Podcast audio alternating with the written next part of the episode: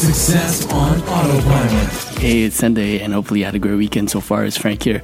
Uh, today's episode, let's talk about what happened with Google Action this week. On the 16th, which is Wednesday, um, thousands of uh, Google Actions were disappeared. They actually disappeared from the store. So users, uh, Google Assistant user who are uses the Google Actions um, weren't available for a lot of the users and um, what happened was there was uh, two security um, issues with um, both actually Amazon Alexa and Google Home, and it was uh, first brought to uh, Google Amazon by SR Labs.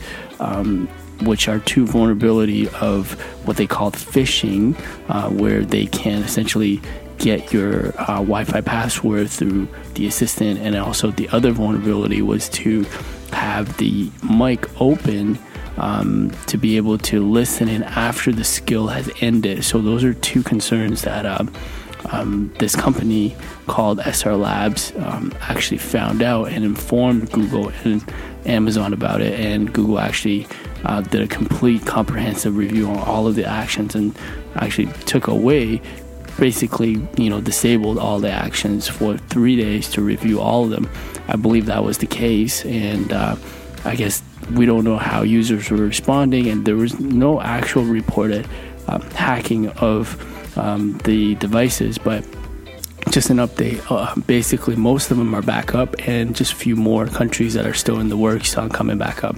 Um, so that's just a quick update on the Google Actions, how this week, you know, over thousands of them are, have disappeared.